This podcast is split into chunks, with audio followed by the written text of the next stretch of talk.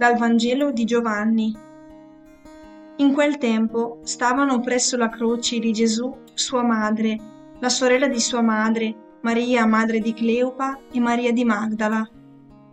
Gesù allora, vedendo la madre e accanto a lei il discepolo che egli amava, disse alla madre, Donna, ecco tuo figlio. Poi disse al discepolo, Ecco tua madre e da quell'ora il discepolo l'accolse con sé.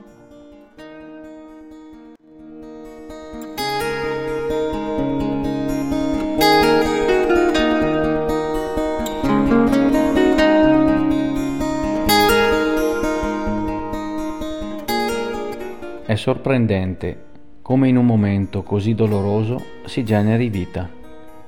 È nato così il nostro rapporto con Maria siamo stati generati come figli nel suo cuore trafitto quando Gesù, prima di morire, le consegna l'umanità. La sua presenza non è mai mancata, ci ha attirati a sé come madre premurosa, ci ha sostenuto nelle fatiche insegnandoci Ave Maria dopo Ave Maria a confidare in Dio e in lei, a non perderci d'animo. Abbiamo imparato alla sua scuola che per stare in piedi bisogna stare in ginocchio, che la fede è da coltivare ogni giorno con costanza e che questo cammino ci assicura il futuro perché il dolore non ha mai l'ultima parola.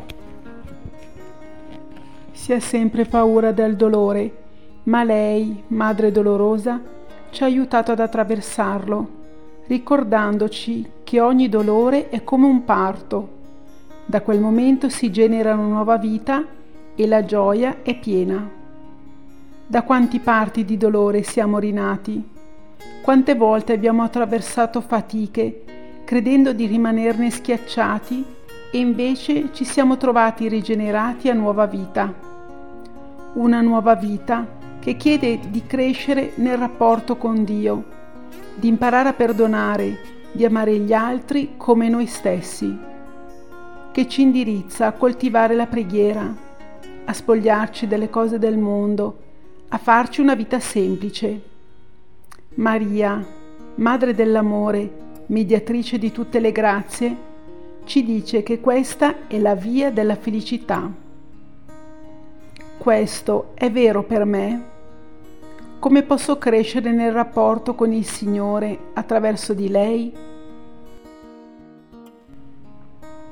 Oggi approfondisco la devozione al cuore immacolato di Maria e medito su questo cuore trafitto d'amore.